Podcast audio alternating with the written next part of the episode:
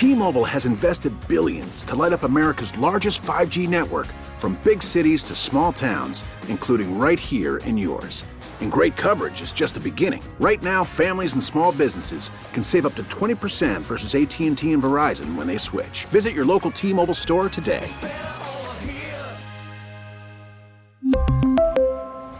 Plan savings with 3 lines of T-Mobile Essentials versus comparable available plans. Plan features and taxes and fees may vary. We get it. Attention spans just aren't what they used to be. Heads in social media and eyes on Netflix. But what do people do with their ears? Well, for one, they're listening to audio. Americans spend 4.4 hours with audio every day. Oh, and you want the proof? Well, you just sat through this ad that's now approaching 30 seconds. What could you say to a potential customer in 30 seconds? Let Odyssey put together a media plan tailor made for your unique marketing needs. Advertise with Odyssey. Visit ads.odyssey.com.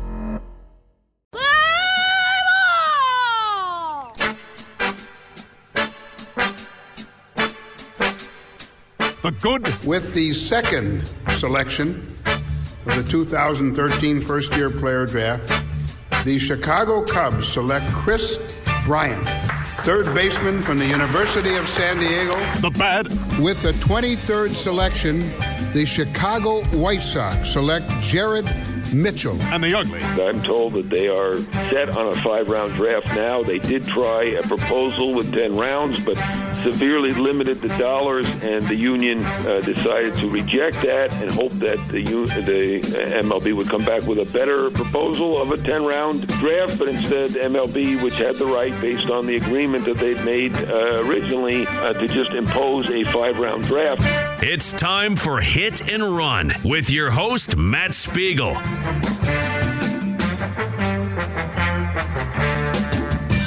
Oh, people, people, good morning to you on a glorious Sunday morning. Hope you are well. Hope you and your family are safe. Hope you are sane. Hope you are passionately expressing yourself in the midst of intense issues in every direction and that you are feeling loved, supported, happy as possible.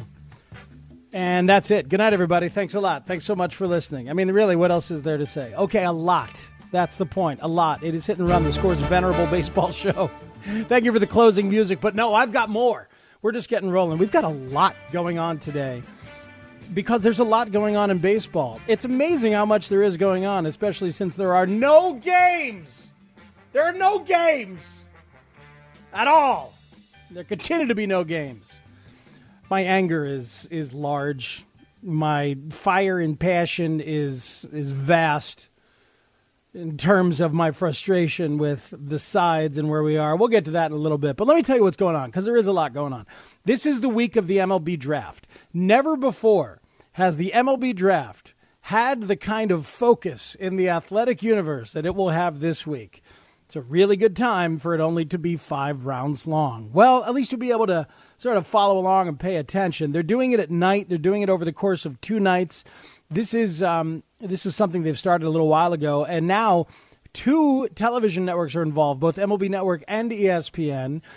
The the Cubs and the White Sox have first round picks. We talked to Mike Shirley, the scouting director for the White Sox, yesterday on Inside the Clubhouse about their number 11 pick. There is Cubs stuff and White Sox stuff to preview. There's also the draft in general, as they're going to try and make it an entertaining television project product, um, as they have in recent years. But this year, they really have a chance to do it. Hell, they watched the NFL do it, give us the best live sporting event we've had over the past few months. With all due respect to the match with Tiger and Phil and Peyton and Tom, and of course, all due respect to the world of marble racing which has just been awesome. It's always been awesome, but who knew just how much you'd need it and how awesome it would be in the midst of this. But anyway, so it's the draft this uh, upcoming week. We'll talk about the White Sox draft with James Fox, who will uh, join us, and um, looking forward to that. Uh, James.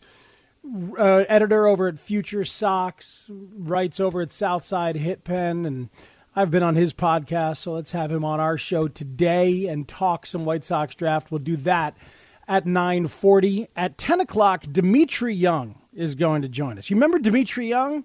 if you're my age or anywhere within 10, 15 years on either side, you remember the prime and heyday of Dmitri Young. Really good hitter. Big, large, and agile man. Excellent athlete with hand eye coordination. First baseman. Comeback player of the year for the Nationals one year. Uh, a big part of the Tigers, a former first round pick of the Cardinals. Took a long time in the minor leagues, but then got his act together, made it to the bigs, and had a pretty nice career. We'll talk to Dmitri Young, who's now a podcaster and also has a history in baseball card collecting I did not know, like big time elite top line baseball card collecting. So you'll hear from Dmitri Young at 10 o'clock. Looking forward to that conversation. If you missed it a couple of months ago when we talked to Mount Carmel shortstop and former Jackie Robinson West shortstop, Ed Howard, we'll play you a chunk of that in the 10 o'clock hour. Ed Howard's going to be a first round pick in the MLB draft this week. Might be the White Sox, might not be but he, he's he's a really good kid and uh, a fun, interesting listen. So you'll hear from Ed Howard later on. Our own Bruce Levine, the Scores Baseball Insider, will join us at the top of the 11 o'clock hour, give us the latest on where things stand with negotiations and deadlines and non-deadlines and possibilities and such for this week. And then J.J. Cooper from Baseball America will join us at 1120 and we'll talk some draft with him, but really some minor leaguers. Remember um, a few weeks ago when the Oakland A's announced they weren't going to pay their minor leaguers anymore, and the baseball public went kind of crazy. Like, really, you can't afford to pay your minor leaguers four hundred dollars a week. You can't do that. Some of us are paying our barbers, even though we haven't been able to get haircuts.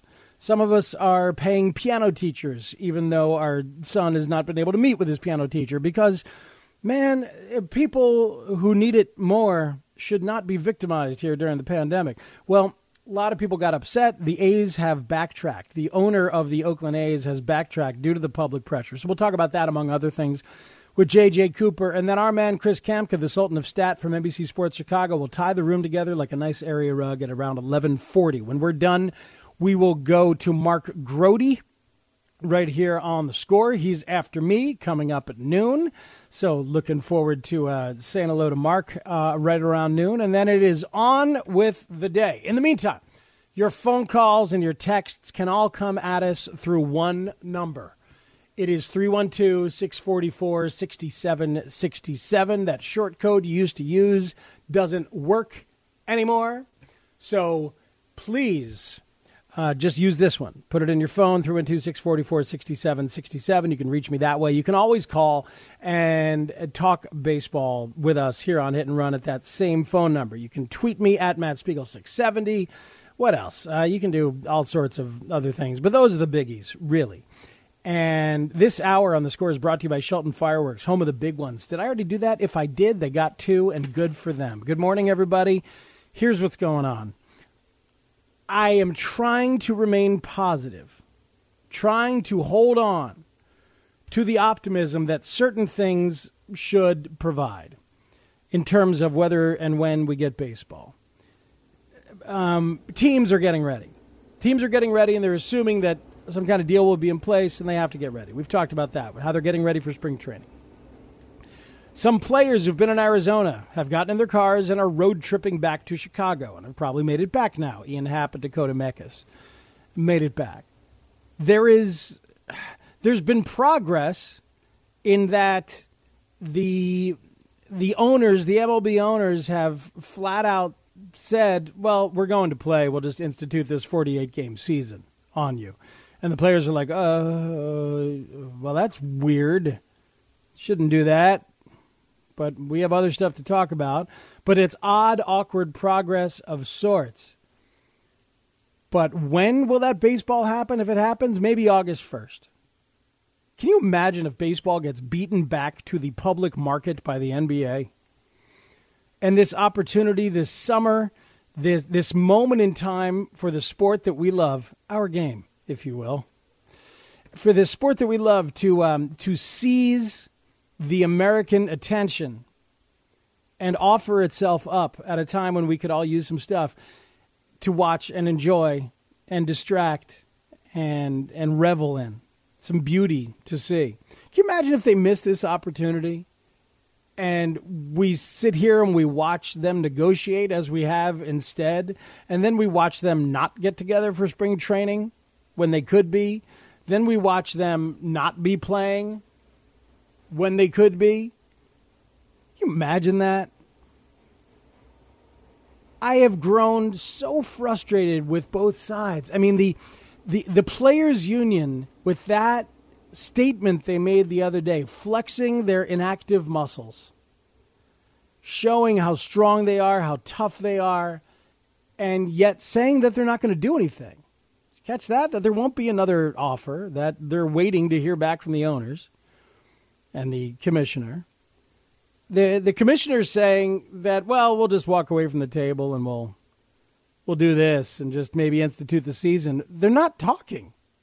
They're not they're not in active negotiations. They should be in a room sorting this out right the hell now. This entire weekend should be spent actively discussing in good faith with slowly building trust as they try and figure out a way to come back. But they're not. They're not doing that. It's just, it's an ugly harbinger of what's to come in terms of a big collective bargaining agreement discussion. And it's an ugly reminder of the decades of mistrust that has been there. I just want them all to cram it. Just cram it. Just stick your words in your in your freaking boot. Don't tell us stuff. And you could not listen. I know a lot of people around the game trying not to listen, trying to just like put their head in the sand and then, or put their head underwater and then come up for air in a couple of weeks. Like, oh, here we go. All right, there we go. But it's not happening. It's baseball's time to shine. And instead, they're inactive and they are frustrating. And both sides deserve blame. Now, if baseball comes, it will make me smile Tell me you will stay and make me smile. It will. And and I I will welcome it and I'll be thrilled to have it. But I know that some of you are not going to be thrilled to have it. Some of you are going to be, you know what, screw you. I, I didn't like watching you fight and listening to you fight. And then you denied us a, at least a month of this. And you made it about yourselves instead of trying to bring a business back, bring an entertainment entity back. So not everybody's going to come back. Because here's the thing like, I, I love the game more than anybody. Damn it. And I'll show you. Let's get competitive about how much we love the game. No, but here, I need to admit that I have found other ways to fill my time. Haven't you? I mean, we have, we've had to.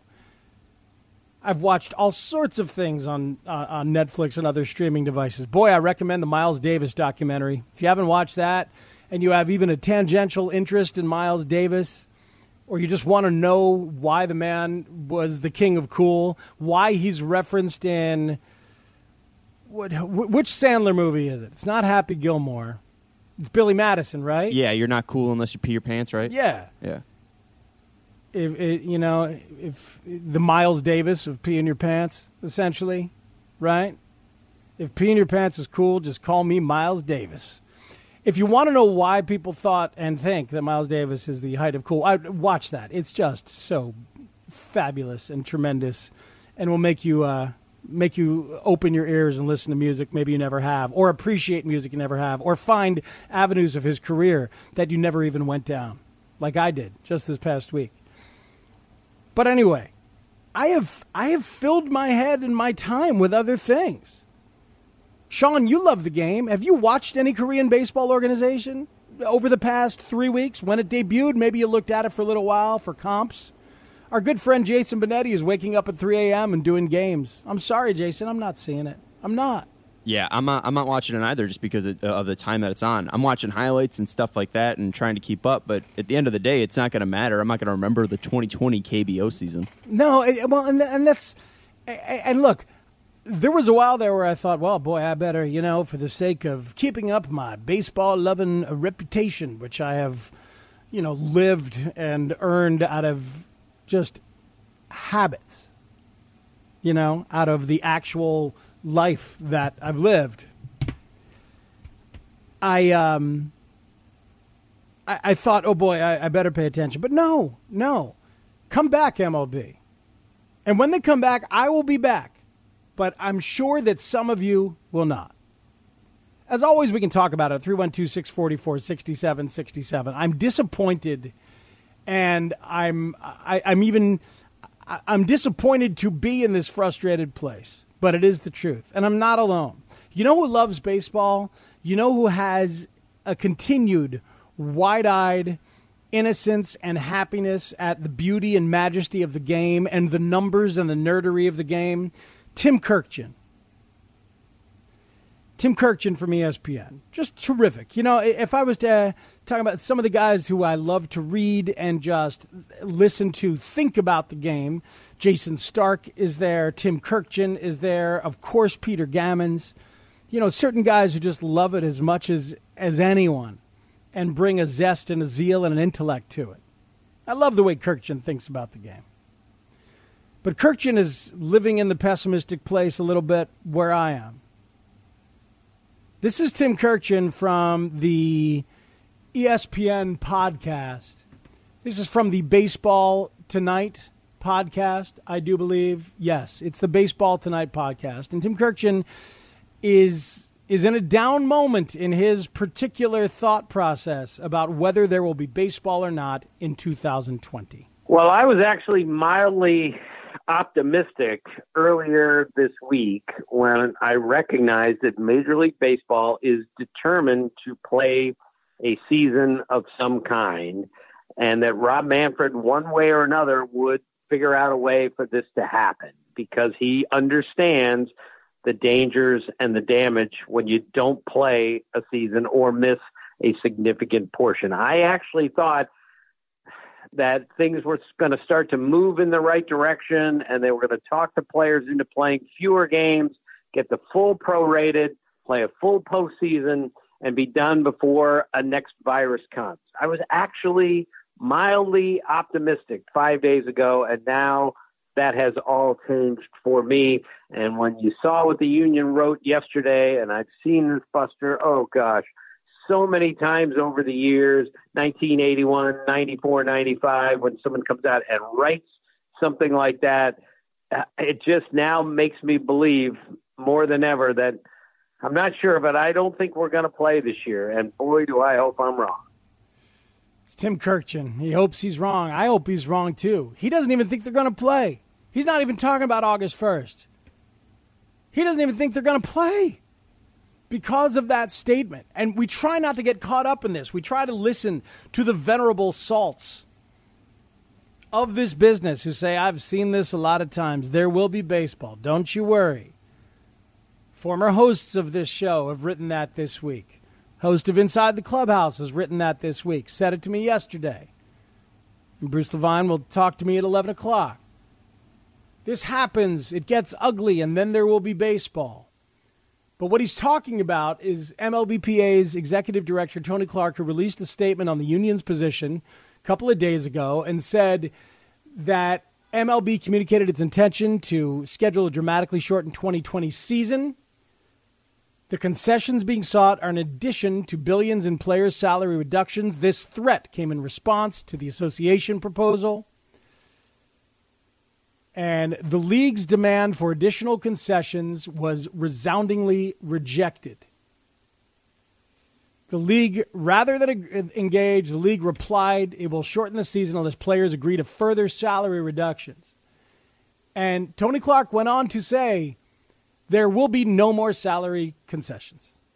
The Players Association says to the league there will be no more salary concessions because MLB said we're just going to go ahead and schedule that short season unless the players negotiate salary concessions. Not going to happen. So now they've both taken their negotiating ball and gone home at the moment. And something dramatic needs to happen to, to save the very possibility of baseball. You heard Kurkjian, not just the August 1st 48 gamer, but the very possibility of it.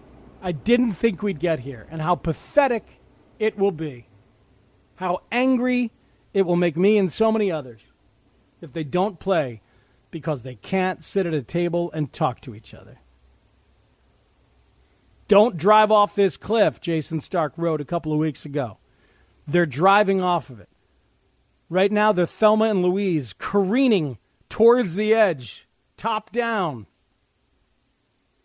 Those those bandanas around the head. What do they call those? Those hair babushkas. I don't know what those things are called. Babushkas, I think, right? That's what they're wearing to keep the hair from flapping wildly in the wind. But baseball is driving towards that cliff, about to careen off of it. I don't want to roll credits. 670 the score is where you are. It's hit and run, the baseball show. I'd love to be talking actual baseball. You know what we're going to talk about when we come back? The draft. Because the draft is upcoming, and the guy who's going to go number one, almost assuredly, plays a position that does not usually go number one. Let's talk about that, why it doesn't, and why it ties in to what one local team did just last year. We'll do that next. James Fox will talk White Sox draft with us in detail at about 940.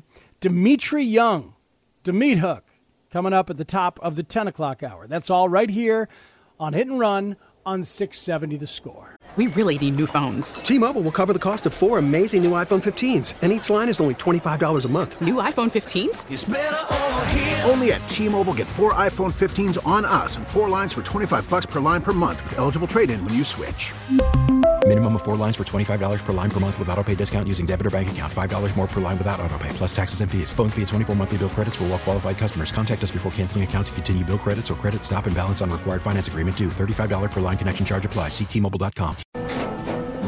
After the end of a good fight, you deserve an ice cold reward. Modelo is the mark of a fighter. You've earned this rich golden lager with a crisp, refreshing taste. Because you know the bigger the fight, the better the reward. You put in the hours, the energy, the tough labor. You are a fighter, and Modelo is your reward. Modelo, the mark of a fighter. Drink responsibly. Beer imported by Crown Port Chicago, Illinois. Dave Shepard flirting with 100 pitches. That was number 93, and it has hit a long way deep to right field and into wow. the bleachers. The top one, Oppo Torkelson, his 22nd home run of the season.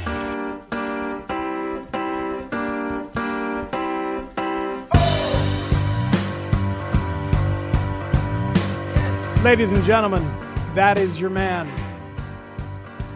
Spencer Torkelson, the number one prospect in baseball, in all likelihood, the first round pick, the number one overall pick for the Detroit Tigers this coming June 10th. Today is what? June 7th, Sean Anderson? So let's see if I, by my math, tomorrow being Monday, Wednesday night is the draft, and Spencer Torkelson likely to go number one.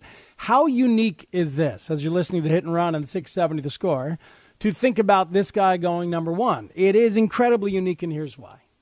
Are there different levels of unique? I think so. Very unique, extremely unique, not that unique, highly unique. Unique New York.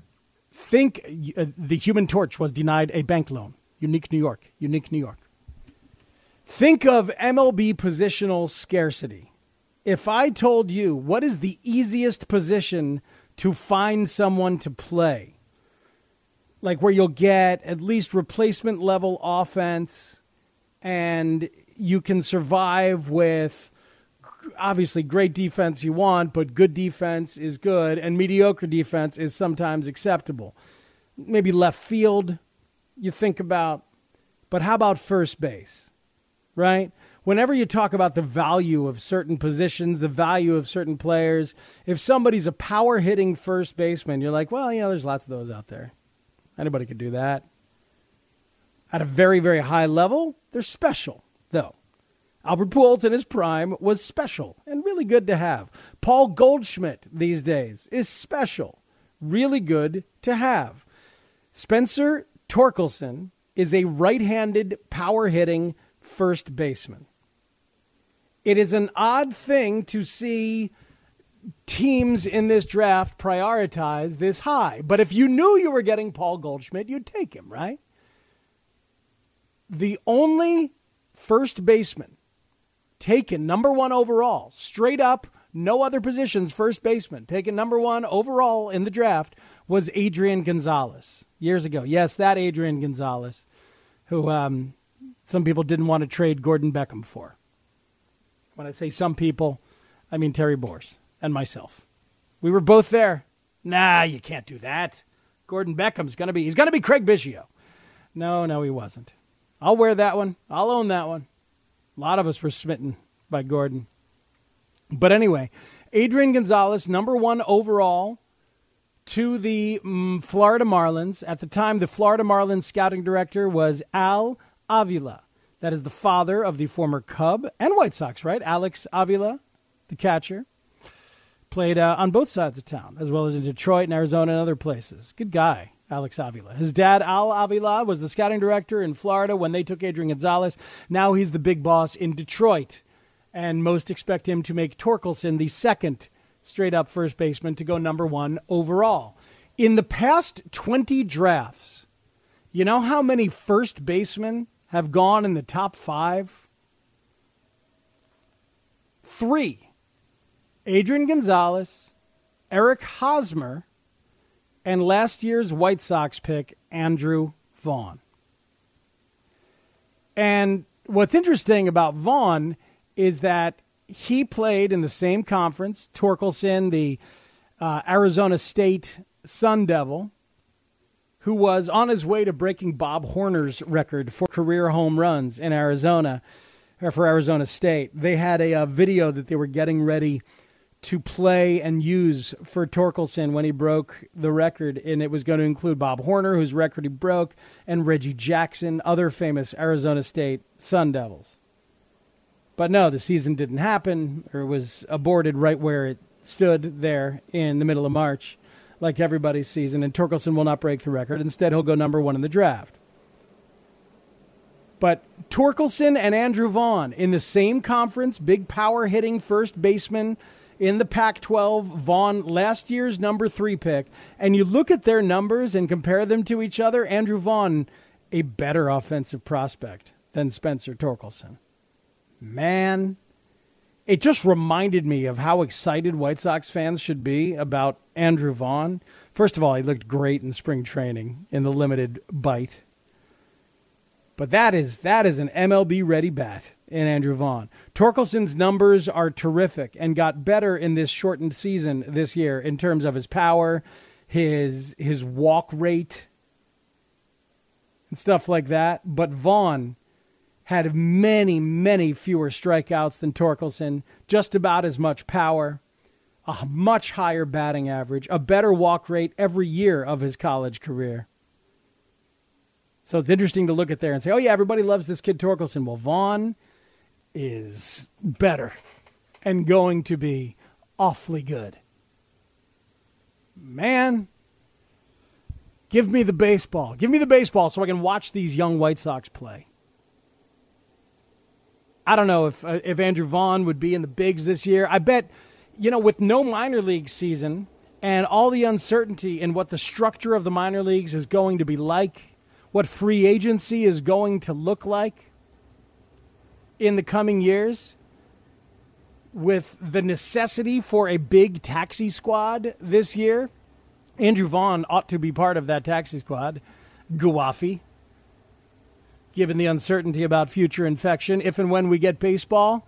Andrew Vaughn, part of that 35 man roster at the beginning of the season? Maybe not, but certainly part of the group of 55 or 60 that is going to end up working out at an MLB ballpark and a college ballpark as they do their extended spring training 2.0 and get ready.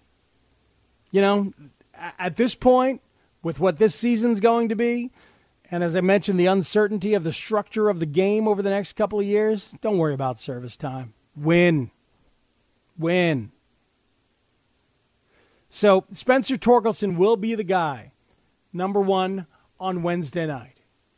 And it's possible, I mentioned this to Mike Shirley, the White Sox scouting director, yesterday. It's possible that the first six picks of this draft will be college players. That has never happened. It has happened twice that the first five picks to start a draft were college players. Happened as recently as 2018, also happened in 90, 1992. But right now, if they are, if the top six are going to be college guys, that will never have happened before. But it makes sense, right? In this draft run up of uncertainty, to be looking at it and going, man, how am I supposed to know what these high school kids are going to become? I, I haven't even been able to travel and talk to them in their house, talk to their family, figure out what kind of makeup there is. Do as deep a dive as I can possibly do and talk to people. By the way, is he a good teammate? Is he a jackass or not? Boy. Speaking of jackass, I'm distracted by something I read this morning and it had nothing to do with Johnny Knoxville. Anyway, so Spencer Torkelson will be the guy, and Andrew Vaughn's an even better prospect. All right, I, I'm, I'm going to reference this before we take a break and talk to James Fox.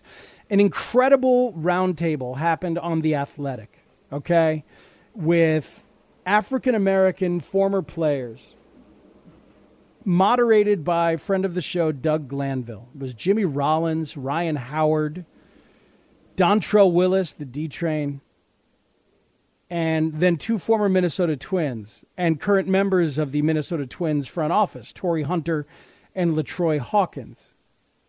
And it's an incredible read. It's well worth a read if you have any uh, room in your heart to try and empathize. If you if you're somebody who's been trying to understand what it is to be a black man in America, to be a black man in in athletics, to understand the implicit bias and overt bias that people have had to deal with for years and years and years. I highly recommend, recommend reading that piece in The Athletic. And they talk about several different details and incidences.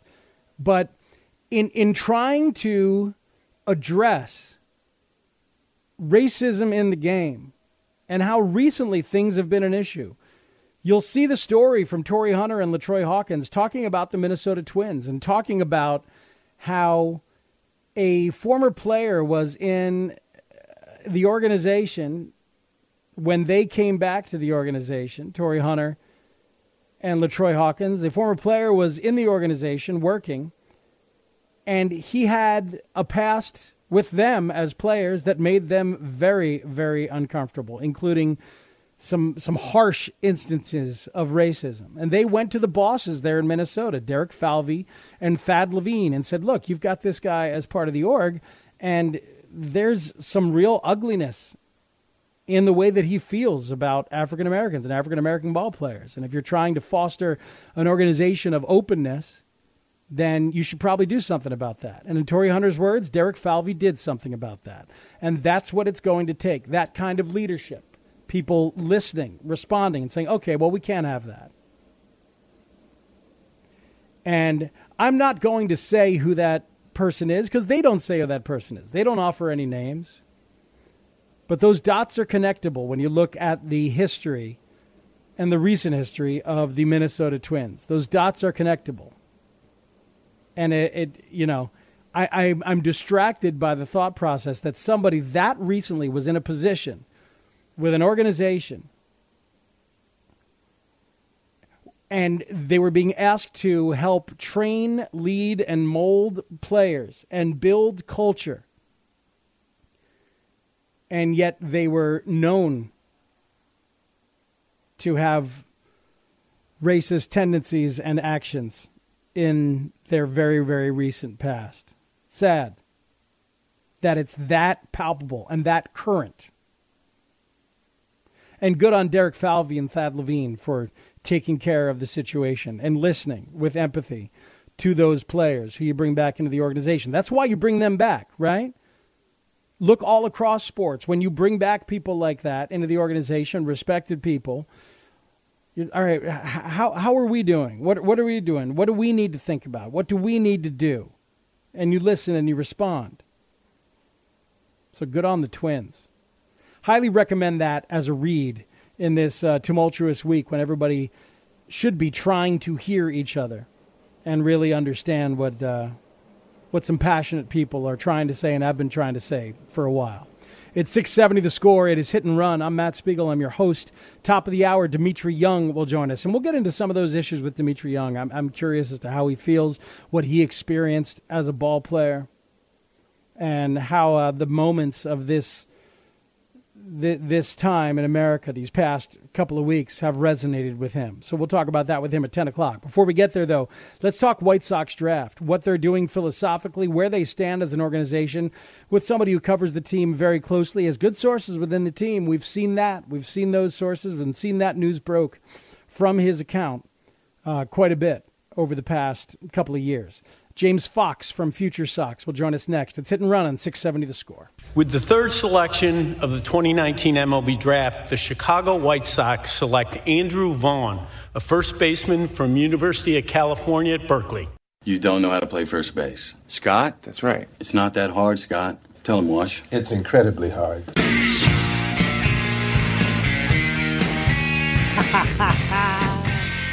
ah, from Moneyball. That is uh, positional coach Ron Washington telling Scott Hatteberg via the GM Billy Beane.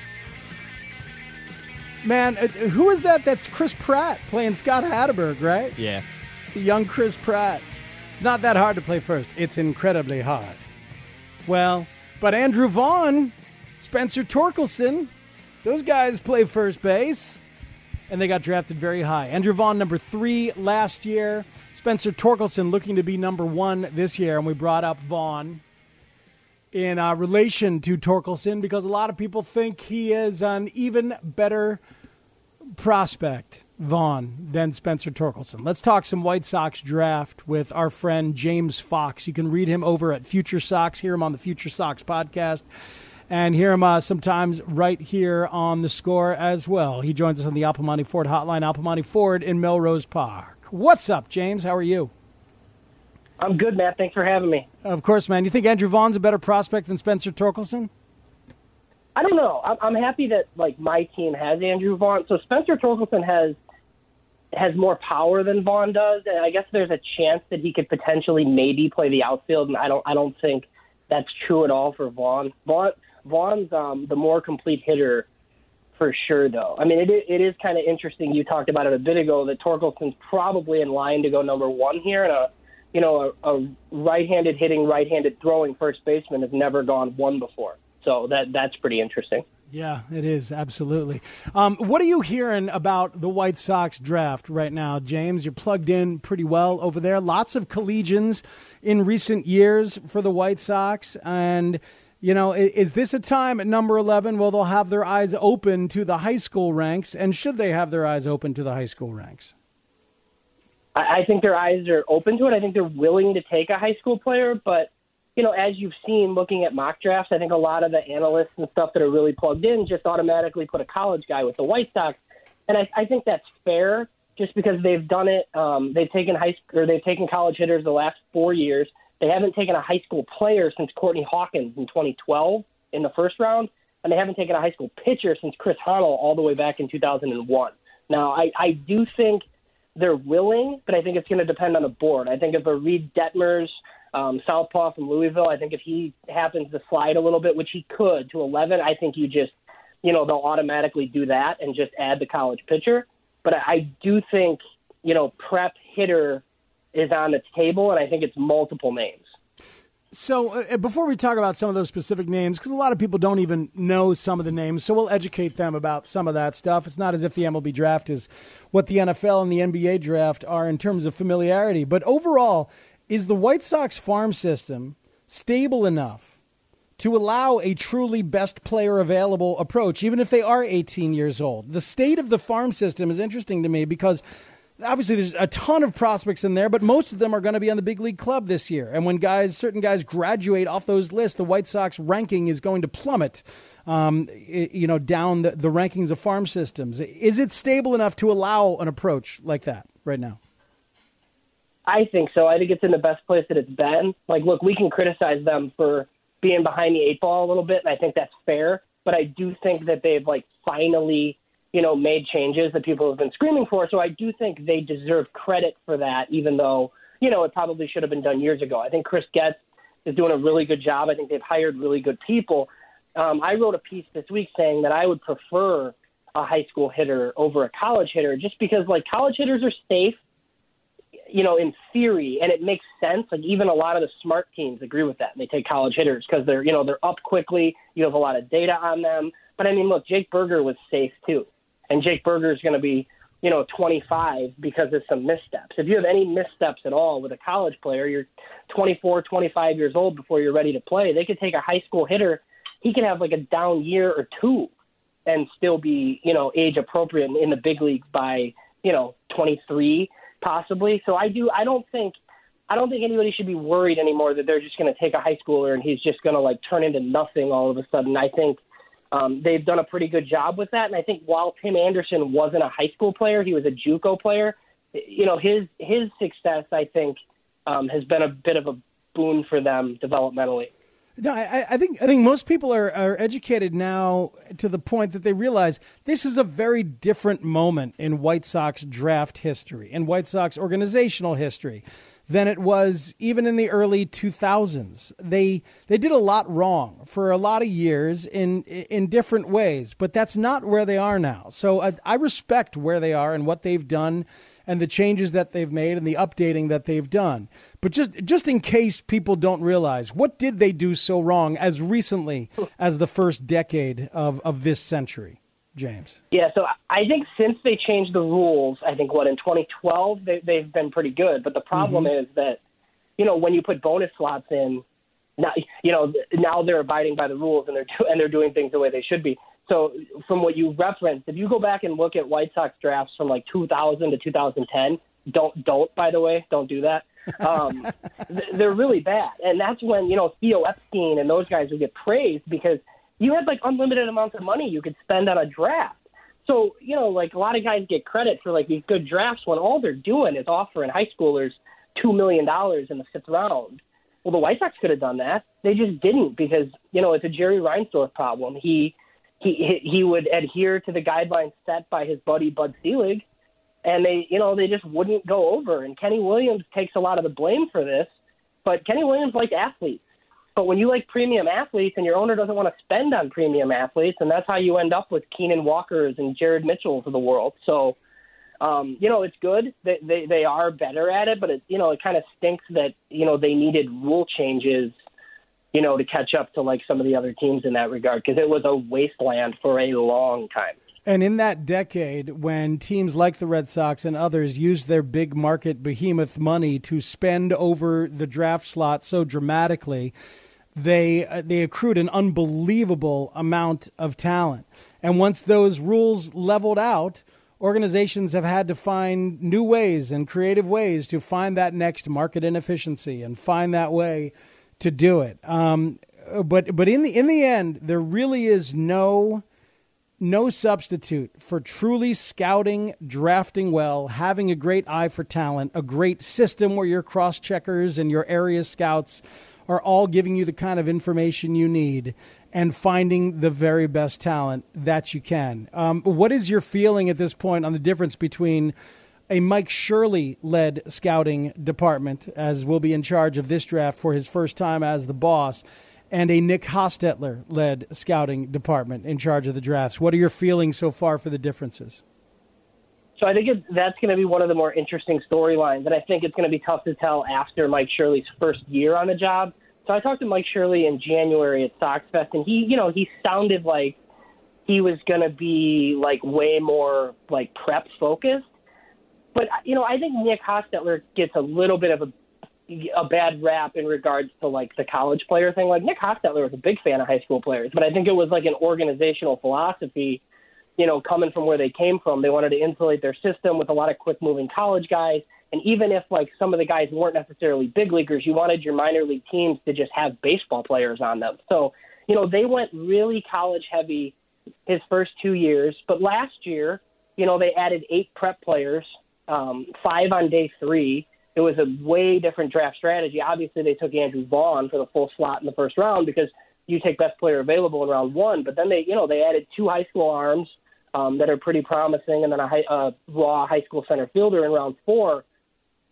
This year that'll be different because you're really not going to be able to do some of that stuff. But um, I, I think, I think they're going to be more prep focused under Shirley. But I don't. I, they might have been more prep focused if Hostetler stayed in that role too. I just kind of think it's like where where they're headed. I mean, you you have a lot of guys on your big league team who are young, who you think are going to be part of this thing over the next five to six years.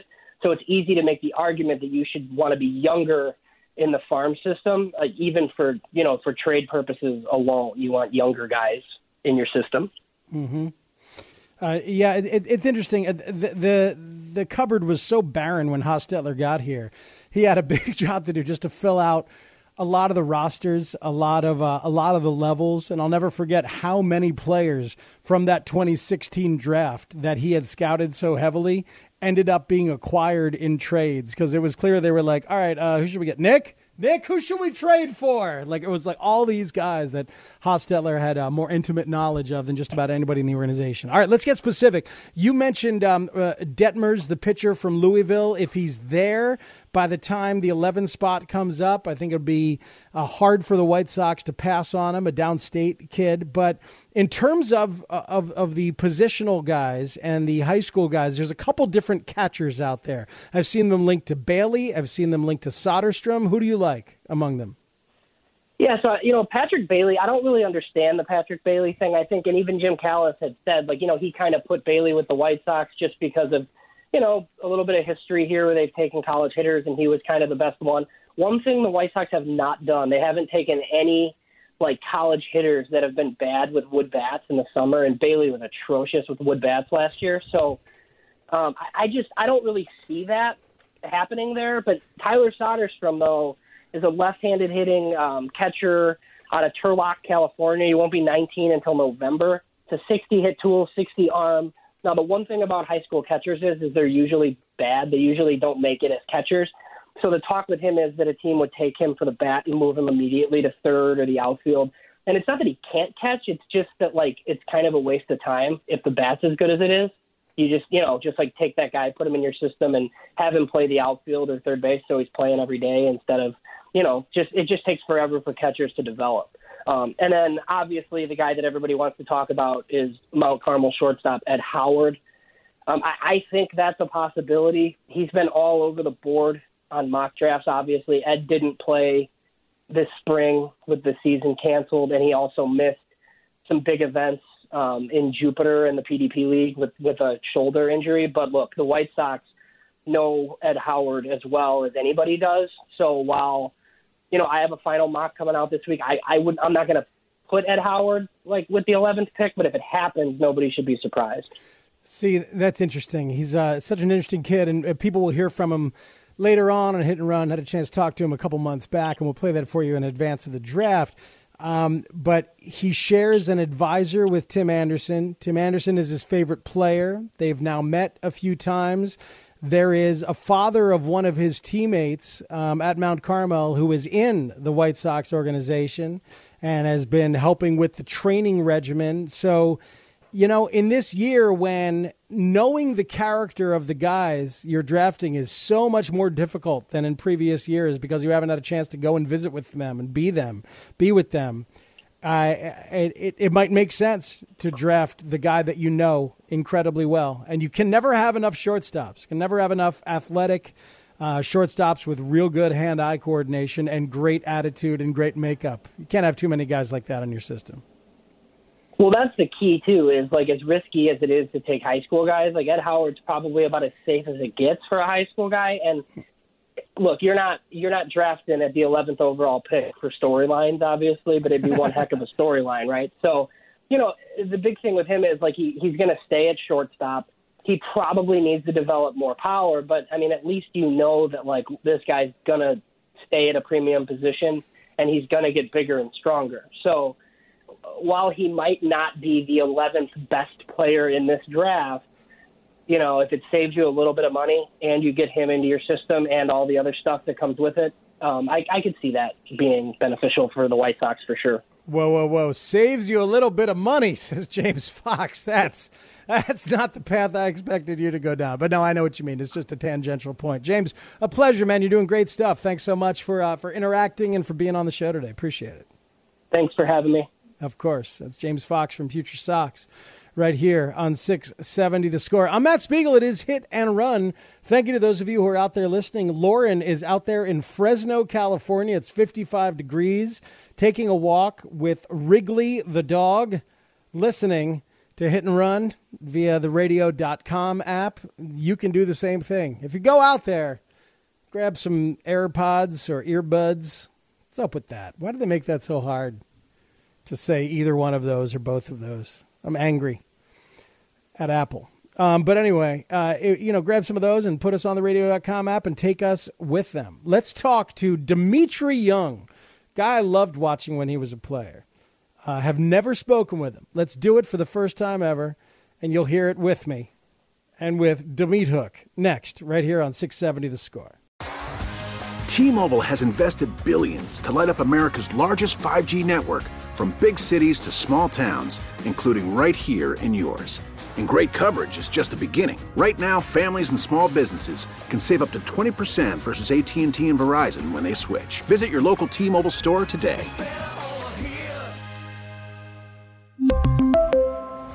Plan savings with three lines of T Mobile Essentials versus comparable available plans. Plan features and taxes and fees may vary.